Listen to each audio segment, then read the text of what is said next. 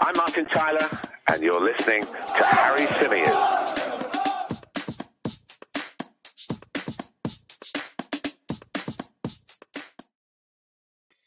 Hey everybody, how's it? Welcome back along to the Chronicles of a Gooner, the Arsenal podcast, part of the 90 Min Football Network. As ever, I'm your host, Harry Symeou, and on this edition of the show, we're going to be discussing Martin Odegaard's incredible interview with the Players Tribune. We'll be bringing you the latest on Gabriel Jesus' fitness as he continues his recovery and steps up his recovery, you could say, ahead of a potential, fingers crossed, return next month. And we're going to spend a significant chunk of the show answering you guys' questions from the live chat box. Really, really uh, looking forward to this one today. Um, as you can probably tell by my voice, again, I've got a cold. Again. I don't know what I can do to stop this. Like I seem to get like four or five of them a year, like and quite badly as well. And obviously, I just keep going and I I get through it. And you know, work is work, and you got to power through. I never used to get them this often before, so I'm convinced it's my kids. Has anyone else got young kids that go to nursery, pick up colds, come home, bring them home, give them to you, and then they're all fine and past it, and you're still sitting there? Um, sort of wiping your nose and struggling to breathe. Yeah, big problem for me, an ongoing problem. Hopefully, as they get older, it'll get easier. Um, but yeah, my God, I do blame them. I really, really do. Um, I know you probably don't care, but kind of explains why I didn't do a show on Tuesday.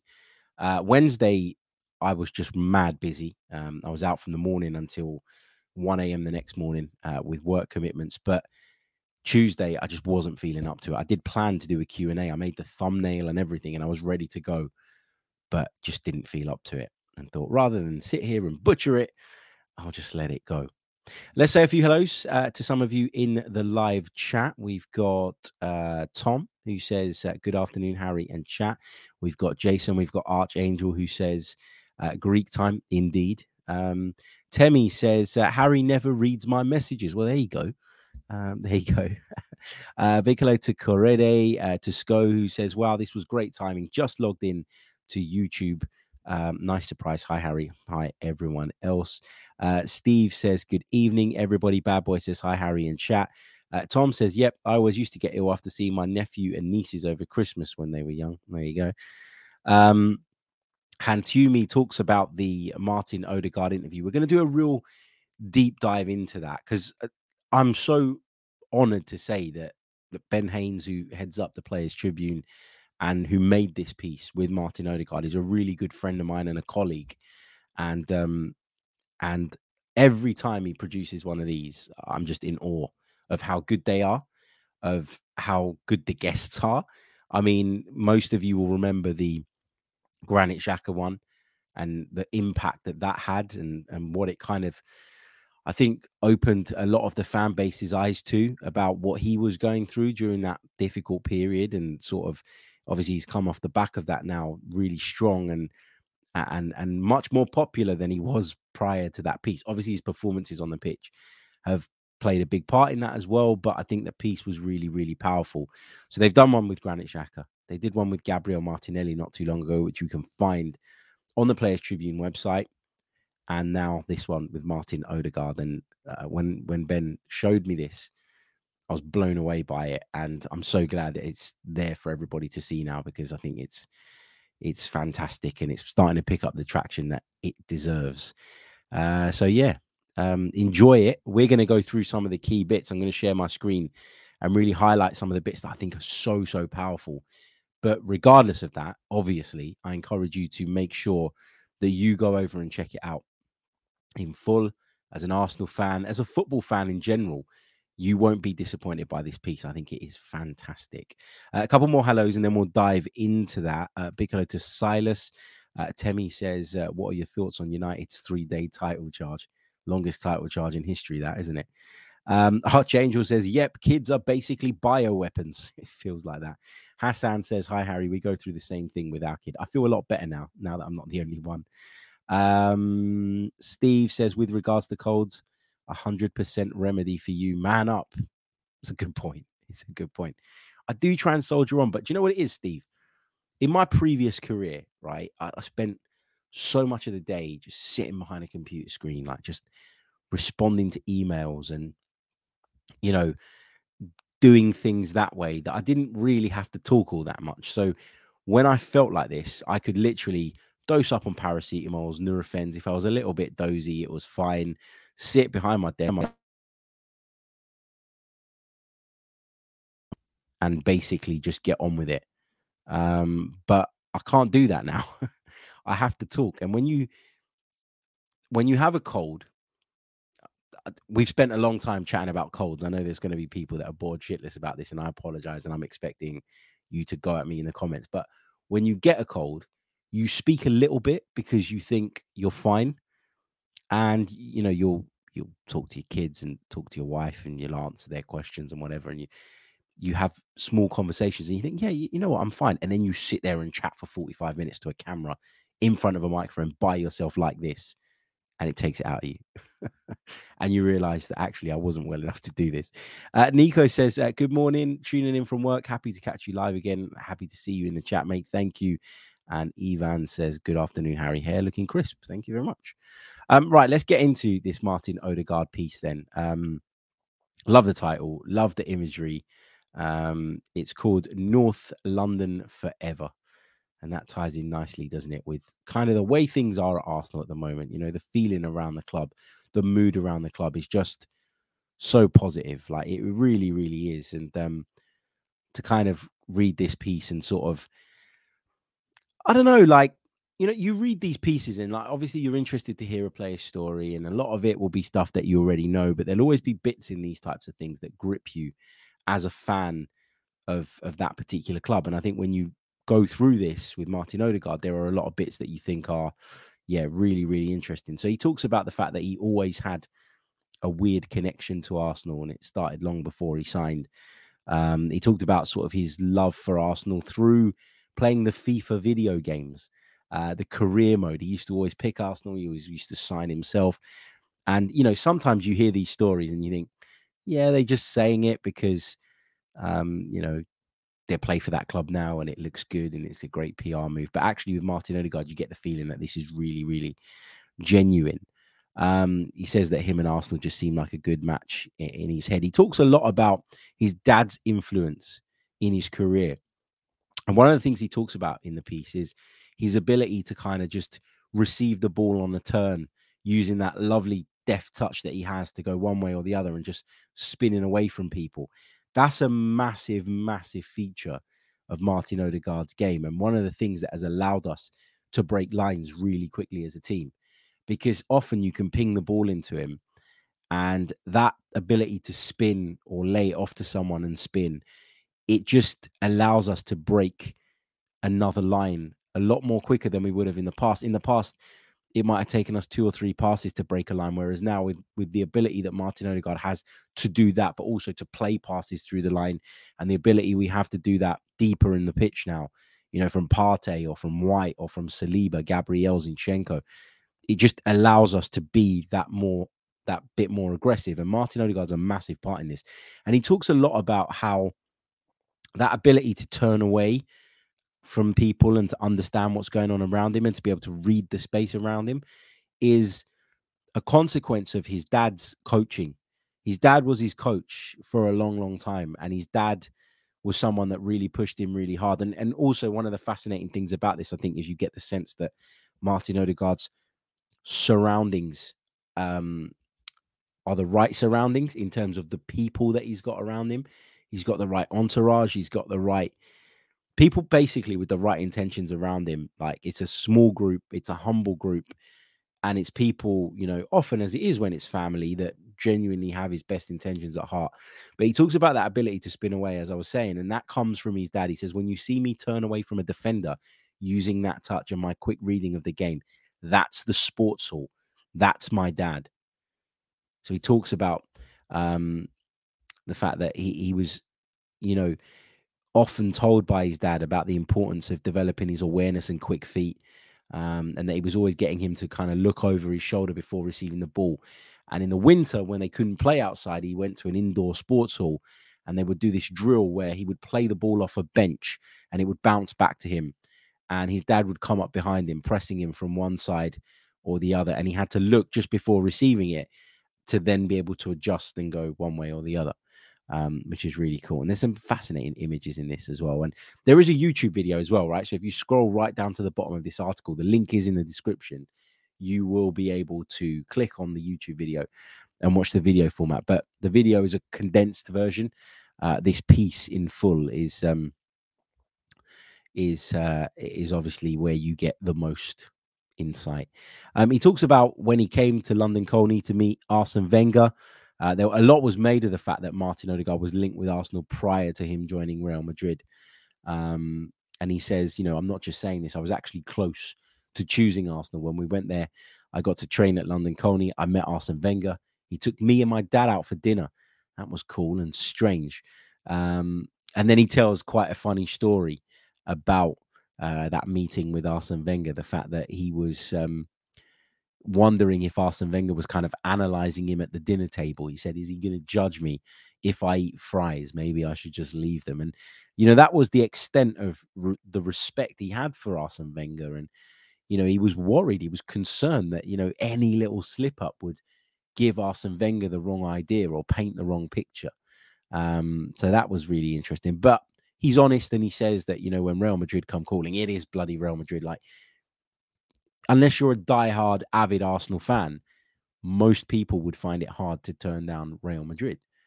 Um, you know they are an unbelievable club, and he talks about the fact that he went around and visited a number of European clubs and.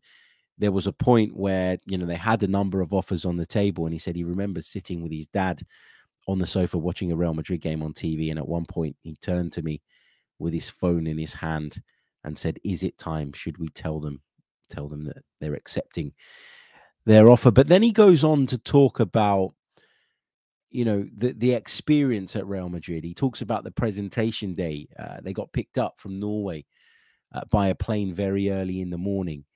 Um, and he said that he was still half asleep, that his hair was all over the place, that he didn't have time to shower, and he just put on whatever, whatever clothes he could grab quickly uh, threw something smarter into the bag, um, and figured that once he got to Real Madrid uh, or, or, to Madrid, he'd have the opportunity to change, shower, uh, and prepare himself uh, for this press conference, this unveiling.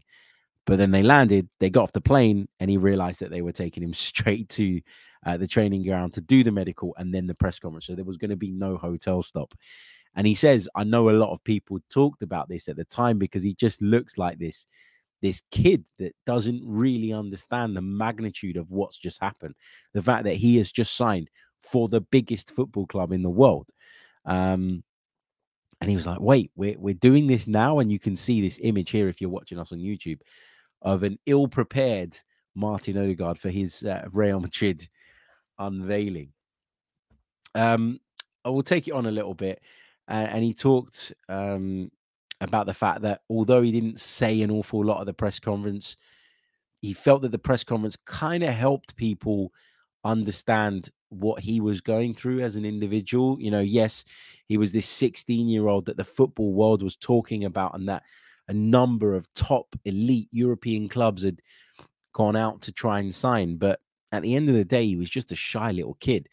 And I think what this did, what this press conference probably did for him was just reset people's expectations a little bit of what Martin Odegaard was. I think people looked at the signing and they went, "My God, Real Madrid are moving for a 16 year old. This must be a big deal. He must be a big deal. He must be the real deal."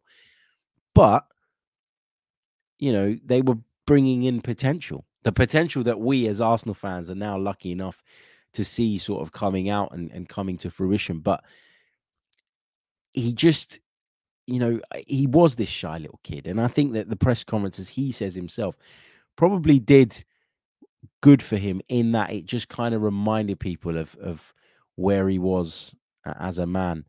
Um, he talked about the loan spells. You know, he went out to Heerenveen. he went to Vitesse, he spent some time uh, with Real Sociedad. He went out there initially on a two year loan deal.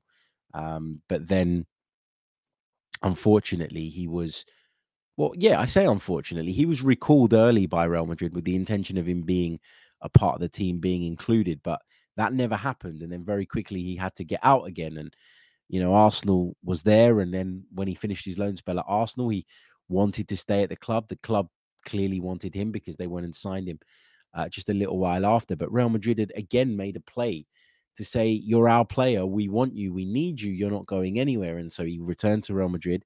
And he says that after kind of discussions with Carlo Ancelotti, he realized that actually Real Madrid didn't want me anywhere near as much as I thought they did, as much as they had maybe suggested prior to the summer. And he felt like he needed to go. He says, and I think this is a really powerful bit. He says, maybe if I'd been Spanish, I might have been given a bit more time to grow. Honestly, I don't know. In the end, it's just the nature of the hype machine. There is no in between in modern football. You're either the best signing in history or you're shit. Um, and then he goes on to say, listen, I want to make it clear I'm not complaining about my time at Real Madrid. Not at all. Going to Real Madrid was a good thing for me. I learned so much about what it takes to reach the top. I watched, train, and learn from the best players in the world, my idols. I played at the Bernabeu. I'd learned to be tough and to face challenges. It's part of who I am now. It's the reason where I am today. So, Martin Odegaard, not wishing to throw mud at Real Madrid, just wanting to highlight that, you know, he didn't really feel like he had a home there. He didn't really feel like he was ever going to get the opportunities that he needed to take his game on to the next level. Talks about those loan spells um, in the Netherlands, and he says, I needed to find a place where I could settle. I needed to find an actual home, and I found it in North London, um, which is amazing. He also talks in this piece about um, about the team and its development. Um, and he talks about Mikel Arteta's influence as well. Um, I'll just read you this this extract. He says, um, "This little memory in the back of my mind just flashed up the second my agent mentioned that Arsenal were interested, just referring to the career mode thing that I touched on earlier. He said it just felt right. I spoke to Mikel Arteta on a Zoom call, and he told me all about the project. At the time, Arsenal were not doing well; they were way down, like 15th in the table. But that meeting, honestly."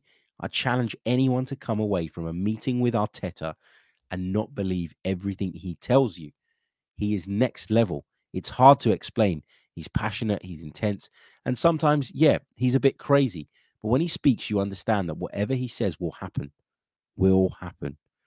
He told me his plan, everything he was building towards. He knew exactly what needed to change at the club. He told me about all these amazing young players in the squad Saka, Martinelli, Smith Rowe etc., etc. He told me how he wanted me to fit in and how I was going to improve. I got this strong feeling that he was onto something really special. Not that I needed any more convincing, but I also got so many messages from Arsenal fans on Instagram telling me to sign. Not just me, my whole family, friends, and everyone I follow. Such an amazing, active fan base.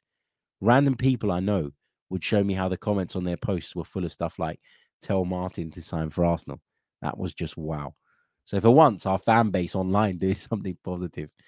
Um, he talks about uh, the fact that the fans have been amazing with him, and, and they have. And you know, he talks about the atmosphere at the place nowadays is amazing. Um, and you know, he also goes on to talk about how difficult it was to play without fans. That wasn't easy. Um, and he also said that even at the end of his first season here, the 2020-21 season, when Arsenal finished eighth, it seemed like no one at the club had lost faith in what we were doing.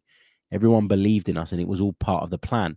Even last season, when things got really tough, obviously we took it hard, losing out on Champions League qualification when it was in our hands like that. But we learned from that experience and we came back closer, stronger, and hungrier. And there's a really interesting quote here where he says, If there's anyone left who still doesn't fully believe in this team, take it from me, there are no limits on what we can achieve talks about his how proud he is of being the club captain. Um, and I think, you know, that's what you want as an Arsenal fan. You want to hear um, you want to hear things like that. You want to hear that the people that are in those positions understand the significance of them, understand what they mean to the fans, and will give them the love and attention that they deserve. There's a couple more interesting bits I want to pick out, but again, I urge you guys to go over, read this. The link is in the description below. And if you go down to the end of that page, you'll find the YouTube video linked as well, um, which is which is great as well. Um, I'm going to come to some of your comments on this in a minute. I just got right into the flow of this. Um, He says uh, that after the win over West Ham on Boxing Day, game that, of course, Arsene Wenger attended, he said he got the chance to speak to him. He said it was the first time he'd been back to the Emirates since 2018 and the first time I'd seen him since that steak and fries all those years ago. We had a good chat, and he mentioned that he'd kept a close eye on my career even after I chose Madrid. He was honest and said that at one point he was actually worried about the way things were going for me, but now he's so happy to see me doing well in the right environment. He said he'd recognized something ever since I left Norway. It's like everything has felt sort of temporary. I haven't had that stability, that real deep connection until now. And that's so important. This is the bit that will make you well up as an Arsenal fan. Whenever I lead the team out at the Emirates, I have this moment to myself. I want to really feel the atmosphere, that electricity from the fans. I always listen as they play North London Forever over the speakers and I start singing along under my breath. I get goosebumps every time. I close my eyes and I think about myself as a kid out on that artificial pitch in Drammen. If you'd have shown that kid a snapshot of this moment and told him this was his future, he would have died for this. It's been a hell of a long road, but I'm living my dream. I'm home and the best is yet to come. Read that and tell me that you don't love Martin Odegaard. What a man. Um, and as I say, you can find uh, the piece on the Players Tribune website. But I just wanted to share that with you guys because it's a fantastic piece. Look, it's going to get the coverage that it. But I'm always in awe of how good the work is that the guys over at the Players Tribune do, and um, I just wanted to to highlight it and um, and share some of the the big uh, the big bits, the key bits from it. Um, so yeah, fantastic stuff. Okay, um, let's go over to the chat and see what some of you guys uh, are saying. Uh, across the pond, uh, Moss says, "Amazing young man. I have his pics in my office, and clients keep asking me, is that me when I was young?' I can see it a little bit. I can see it a little bit. Um, I, I know where you're coming from." Uh, Steve Stone says uh, he has won something. He's won my heart. Um, and Moss also goes on to say, and 40% of the, of, of the clowns online wanted Maddison instead. Do you know what? I remember that summer, and I remember having countless debates with people who were insisting that we should have signed Buendia instead. Well, is we uh, we can see um, what the right decision was now, can't we? Um, it, it's clear to see for everybody. I don't think there's even a debate or a discussion there uh, around that at the moment. Okay, um, let's move on. Let's talk Gabby Jesus. The Brazilian is, uh, of course, on his way back uh, to fitness. Um, it's going to be a while. Look, the plan was to hopefully get him back involved at some point next month. And from all accounts, it seems that we are at least on track to do that. He's back at London Colney, as was reported yesterday by Charles Watts, um, which is obviously a good sign. He, he spent some time at the beginning at London Colney and then went abroad to do some rehab, has since returned. And there were some reports today that he was doing some light ball work. I don't know how true that is, so I don't want to say, yep, yeah, it's definitely the case.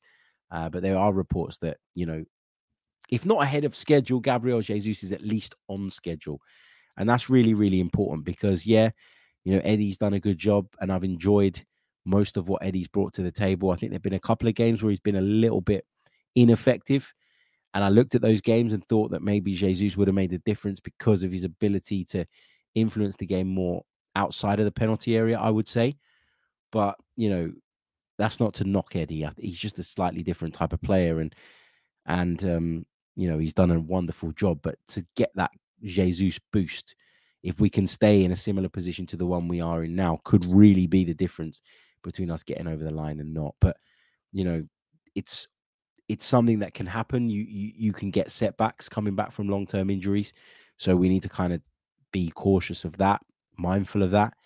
It's also the case that players, when they've been out for a long time, need a bit of time to get back into the flow back into the rhythm. And the way that Gabby Jesus plays, it's kind of all or nothing. Like you, you feel like you need a fit Gabby Jesus to get the real Gabby Jesus. You can't have a Gabby Jesus that's reluctant to go into challenges from fear of what might happen. You can't have the uh, a Gabby Jesus that is hamstrung by the injury and concern around that injury. So that's that's really really important. And the fact that Eddie's doing a good job means that we don't have to rush Jesus back, which is for me the key point here. So that's obviously positive news. Um, I want to take some questions uh, and some thoughts from you guys uh, before we wrap up this edition of the show. Not a very long one today, but um, we're keeping our powder dry ahead of the Arsenal versus Brentford preview show that we're going to be dropping tomorrow around lunchtime. Uh, we're going to be breaking it down. We're going to be looking ahead to that game. We'll be talking about the difficulties I expect us to face, how we should uh, take those on, and the problems that I think Mikel Arteta might have over the next few weeks. I, have got some opinions. I've got some thoughts on that, which I'll share with you guys tomorrow. But for the time being, stick some of your questions into the live chat box. We'll get through as many of those as we possibly can. Uh, just quickly as well, um, I did a video on my personal channel, which you can check out again uh, via the link right at the bottom of the description. If you head over there and subscribe, I'll be very, very grateful. Um, and I'd really, really appreciate it. But over there, we talk um, quite a bit about the Super League proposal, the new Super League proposal. As I say at the start of that video, we knew we'd won the battle when it came to the Super League, but we knew that we hadn't won the war. And, you know, this idea has resurfaced again. It's reared its ugly head again. I'm not going to go into as much detail as I did on that video. If you want to check it out, as I say, the link to the channel is in the description. But essentially, the problem for me is that European football in general needs a massive reset. And I actually think the idea of a Super League means nothing and does nothing unless the domestic leagues are competing from a more level playing field. And how does that happen? I think that there need to be how, how do I put this? What what are the words that I want to use here? I think that there needs to be a bit more of structure around the way clubs do things. There needs to be more rules. There needs to be more guidelines. Guidelines is the wrong word because guidelines are just there to guide you. But basically, I think FFP needs to exist, but it needs to exist in a much stronger form. And it needs to be policed much more stringently than it is currently. And once you do that, then you get to a position where, in terms of the domestic leagues, it is a more level playing field It's never going to be completely level because the Premier League is one thing and La Liga is another and the Serie A is another and the Bundesliga is another. I'm not suggesting that we're ever going to get to a point where they're all on a level playing field, but the gap has just grown wider and wider and wider.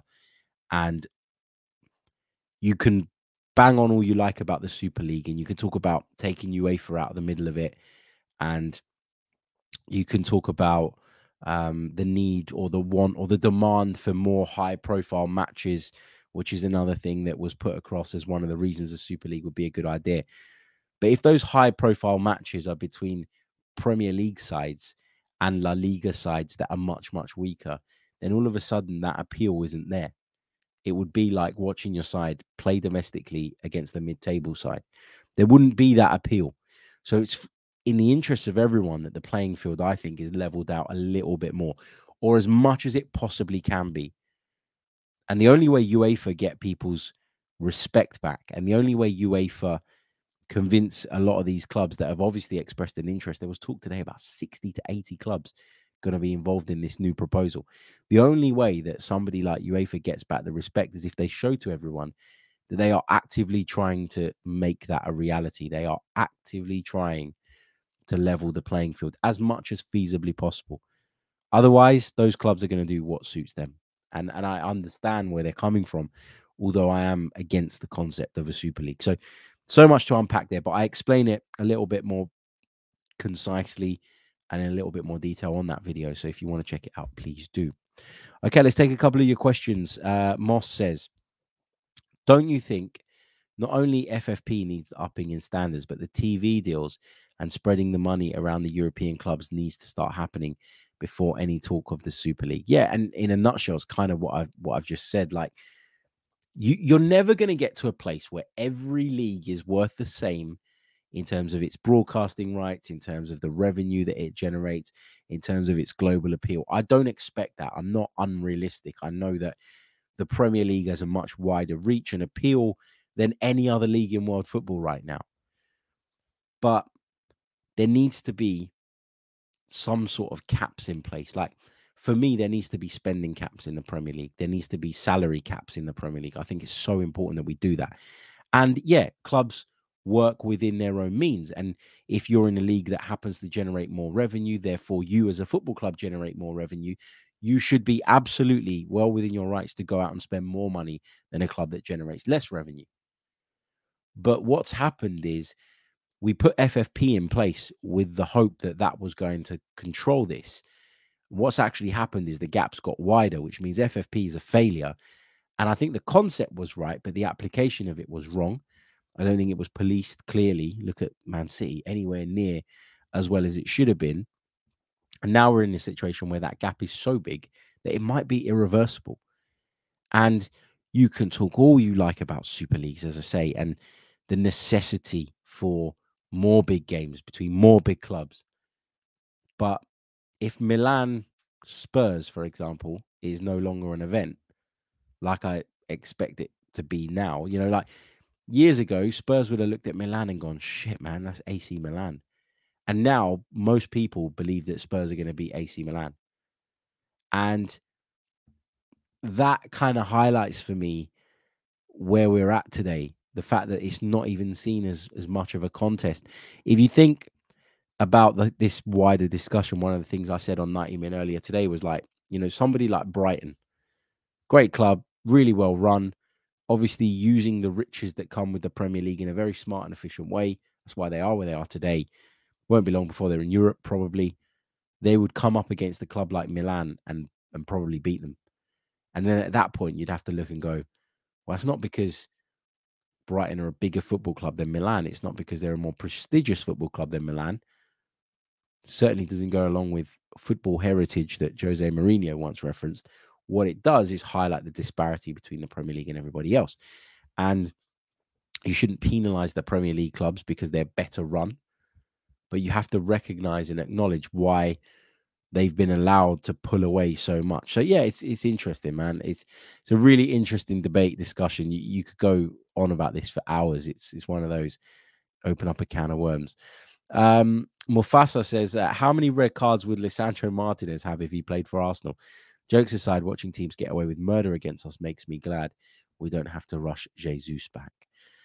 Yeah, I mean, it's impossible for me to tell you how many cards he'd have got, but you know, he, you do feel sometimes like Arsenal get the harsh end of it. You do feel like sometimes we're looked at in a different way. I mean, in years gone by, I certainly felt that way. I certainly felt like that at the height of Wenger's success, I felt like even though we were successful, even though we were fantastic, um, even though you know we we went on to win things and and we did incredibly well, you always felt that there was a bit of an agenda against us. And people talk about that existing even before that. I don't remember it before that, so I can't really comment. But you know, I remember sort of going up against Man United and feeling like we had to be even better um, because we had to beat the referees and beat the officials as well. And Arsenal have had this reputation that's followed them around, and it drives me crazy. Like, and I think where you can really see that more recently is not really on the red cards. Like, I mean, we have had a fair few under Mikel Arteta. Some were uh, justified, others were not. Um, you know, that's that's fine. But things like the FA charges that we've been getting for like circling around referees, and then you can find other examples of other teams doing it to a much higher extent and they get away with it. That's the kind of thing that drives me mental. Uh, Steve says, I've been watching the Arsenal longer than I care to remember, and I feel we are on the verge of something like never before. Do you agree, Harry? I feel like we are in a place where if we can get that lift off, and by lift off, I mean I mean, win a league or you know win something significant, where we would be in a stronger position moving forward than I can ever remember Arsenal being in. You know, we remember when we got Ramsey and we had Wilshere and Kieran Gibbs and Oxlade Chamberlain. Do you remember all that? And people were talking about, you know, this is the new group, the new generation. That wasn't it. This is it, though.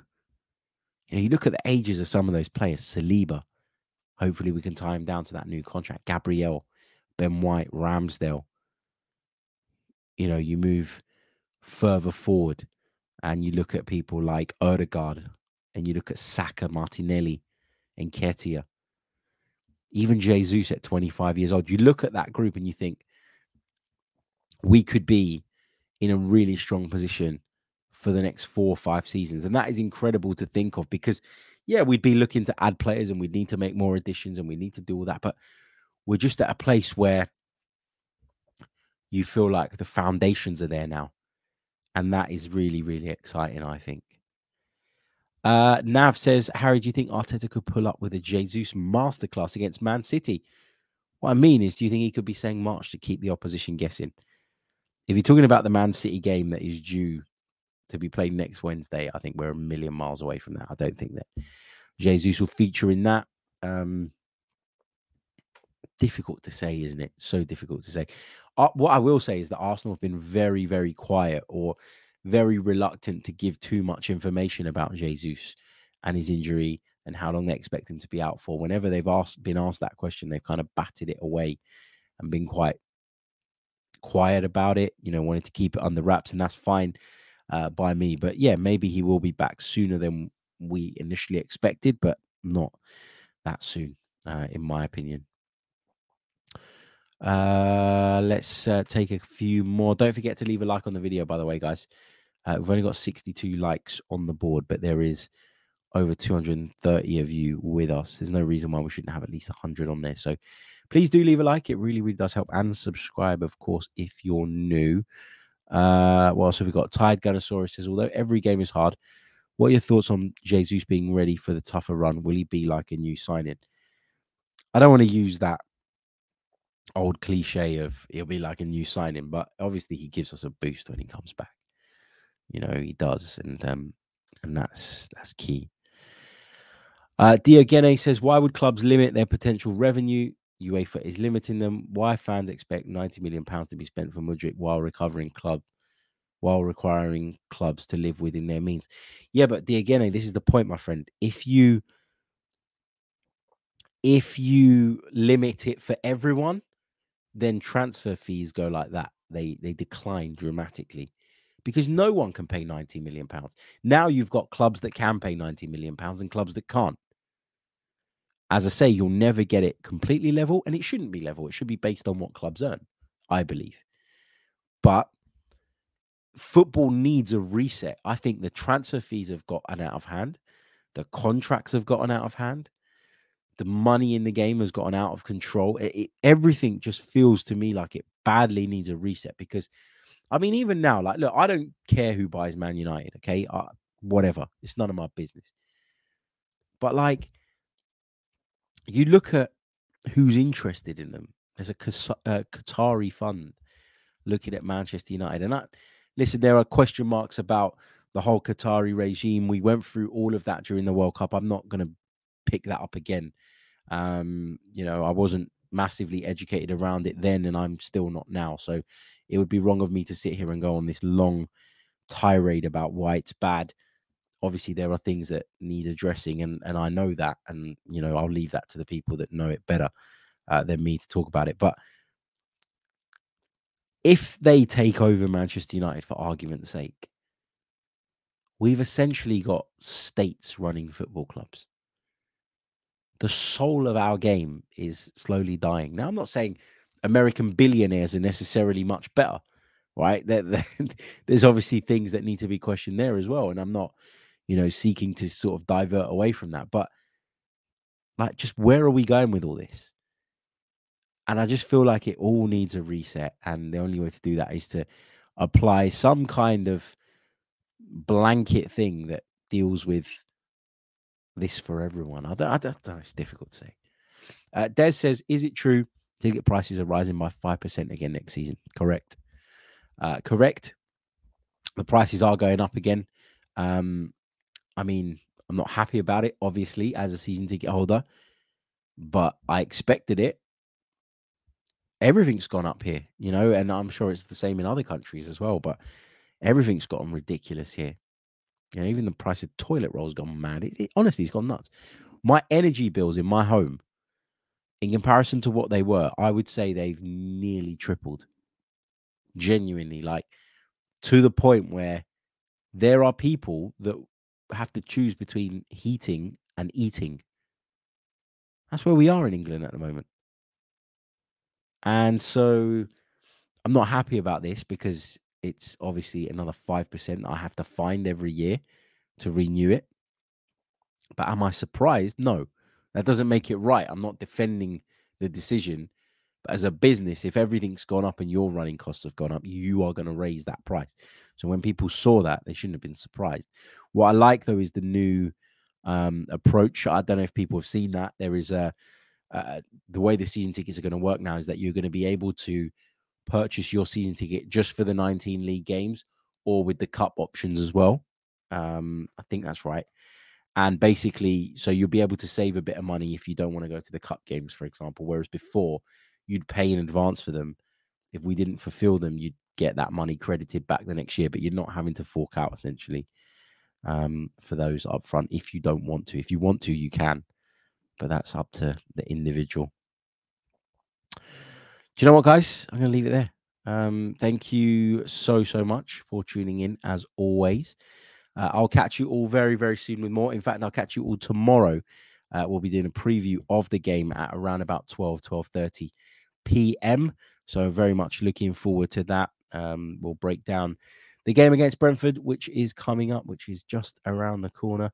And uh, we'll be looking into Brentford in a bit of detail as well to try and understand how it is that Arsenal should approach this one. Lots of content to come. Like, subscribe. We'll be bringing you post match on Saturday evening, of course. And after the game, within about an hour of the full time whistle, we'll be bringing you post match player ratings also.